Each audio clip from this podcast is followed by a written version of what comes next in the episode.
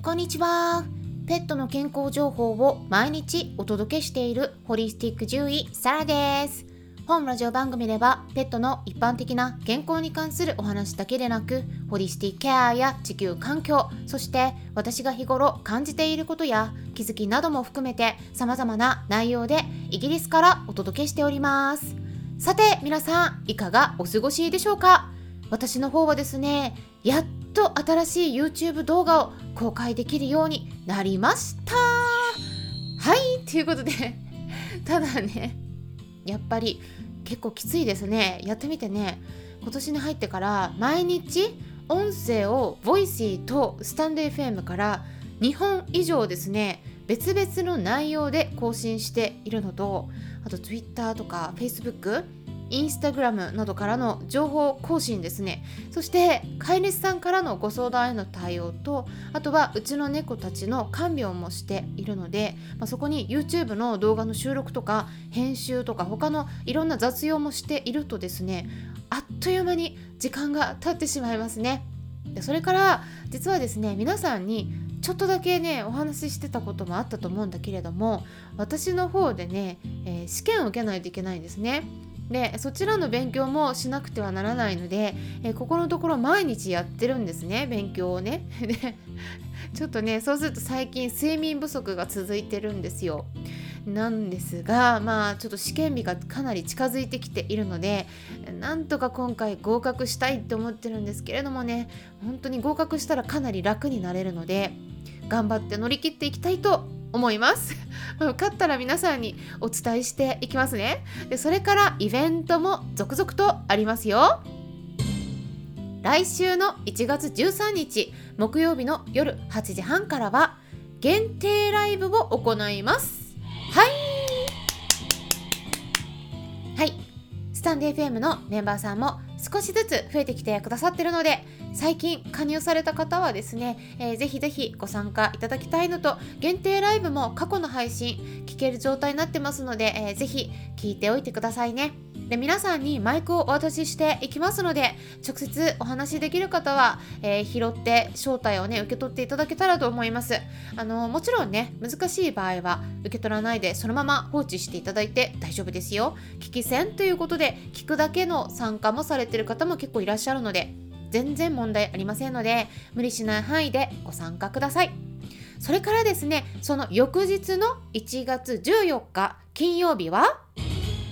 クラブハウスにてペットフードの添加物についてお話ししますはいあ、ちょっと音が違った。あの、でもね、添加物について気になる方はぜひご参加ください。時間がちょっと変わりまして、夜の10時10分からになります。こちらは一般の方でも参加できますので、クラブハウスのアカウントを取ってみてください。あとはですね、1月15日土曜日になりますね。ボイシーで初めてライブを行うことになりました。はいはい。1月15日土曜日の夜8時半からになりますそれぞれ時間が違いますのでご注意ください、えー、こちらの方でもね何でも質問 OK という形になるんですがボイシーの方だとまたねちょっと求められているものが違う感じがあるのとあのー、あとご質問もですねペットとは全く関係ないご質問。でもね結構あのお受けできるかなって思うんですね、まあ、イギリスで配信されてる方がね結構少ないと思うので、まあ、例えばイギリスの文化とか英語はどうですかとかあの食事はどうですかとかね。まあそんなことでも OK なのでまあ、ぜひね、お気軽に、えライブ参加されたことのない方結構いらっしゃると思うので、えボイシーの方のね、ライブ、私も初めてになるんですけれども、ぜひ皆さんもご参加いただけたらと思います。こちらもね、一般の方でも参加ができますのでね、ぜひぜひスケジュール開けておいてください。さて、今回はペットロスのお話をしていきます。えー、なぜこのテーマになったか言いますとあのちょうどですね YouTube の動画でペットロスに関するお話をしているんですね。でまだ公開はされてないんですけれども、えー、その公開をした後に、えー、こちらの音声の方に、えー、聞いてきてもらうように、え紹介をするっていうそういう連携した流れがあるので、え今回このテーマになりましたで最初にですね皆さんに質問してみたいと思うんですねペットロスって誰にとっても悲しい体験になるんですけどもただそこからですね体に不調をきたすほど深刻になっていくのかそれとも心構えをねあ音が出ちゃったけど 心構えをしておくことでペットロスの悲しみを減らしていくことができるのか、まあ、ペットロスによる体とか心の不調の予防っていうものができると思いますか？っていうご質問なんですけれどもどうでしょうか？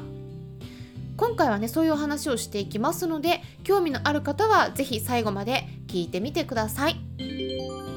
はい。まずですね結論を先にお伝えしますと先ほどの問いについて私はね予防できると考えています。それがね予防法について YouTube の動画になってるんですけどもいつもね皆さんにお伝えしてることなんですがペットロスっていうのはもともと英語から日本に、えー、欧米から入ってきた言葉で英語としてね。でこの単語の意味っていうのはペットと呼ばれる動物さんを失うことなんですよね。えペットロスっていうこのロスっていう言葉は喪失とか紛失損失などといった意味になるんですね。なので失うっていう意味なんですね。だからペットロスって言ったらペットが亡くなることだけではなくて行方不明になるとかそういったことも含めて何かしらの事情があってペットを失うことを言うんですね。なのでペットロスっていうのは誰にでも起こりうることでペットと呼ばれる動物さんが亡くなってしまったらもうそれはその時点で全てペットロスになるんです。なのでペットロスペットロスって言ってねあのなんか特別な人だけがなんかそうなっちゃうんじゃないかって思われる方いらっしゃるかもしれないんですけどもこの言葉自体の意味としてはねあの全く特別なことではないんですね。でしかもほとんどの場合では私たち人間よりもペットさんの方が寿命が短いですよね。だから私たちよりも先に亡くなりますね。そのためにやっぱりペットと一緒に暮らしている飼い主さんは漏れなくほぼ全員ですね。いつかペットロスを体験することになるんだということを覚悟しておかないとならないですね。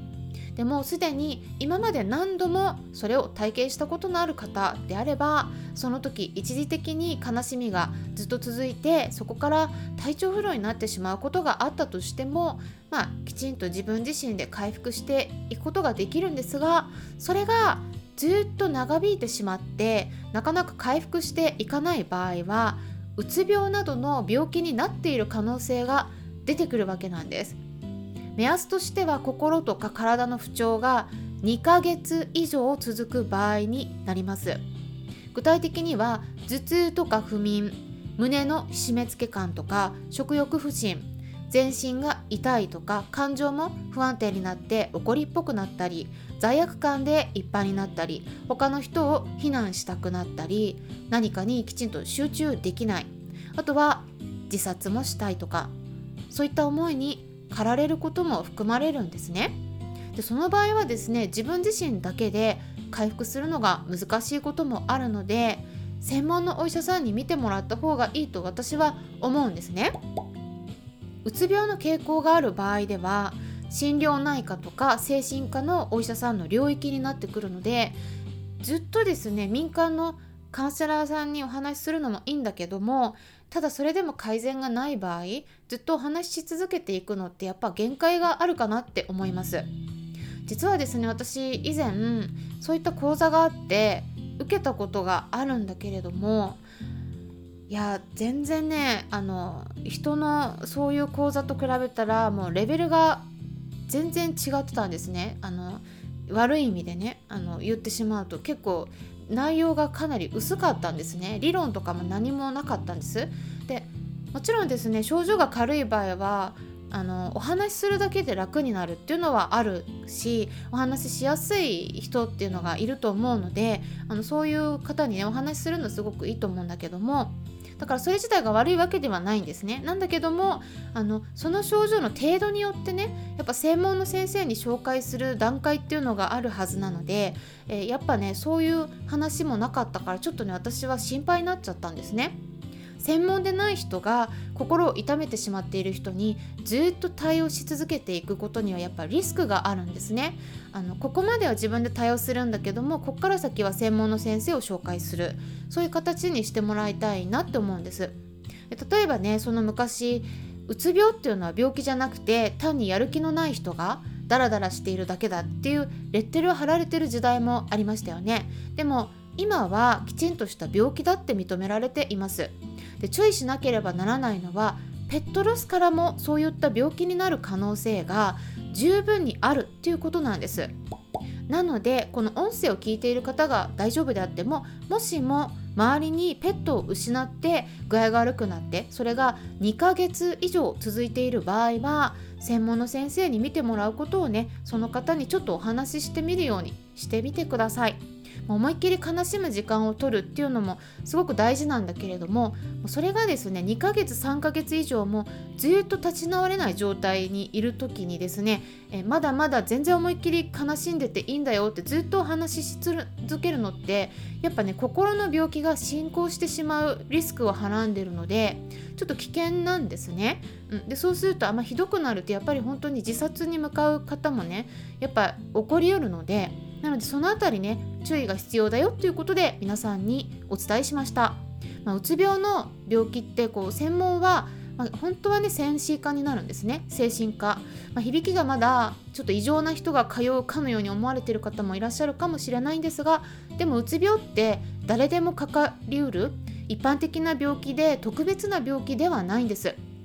だからあのぜひですね予防していくこともすごく大事なのでそれについては YouTube でお話ししているのでそれも合わせてチェックしてもらえたらなと思います。ということで、えー、ペットロスについてお話ししました。参考になれば嬉しいです。それではまたお会いしましょう。ホリスティック獣医、サラでした。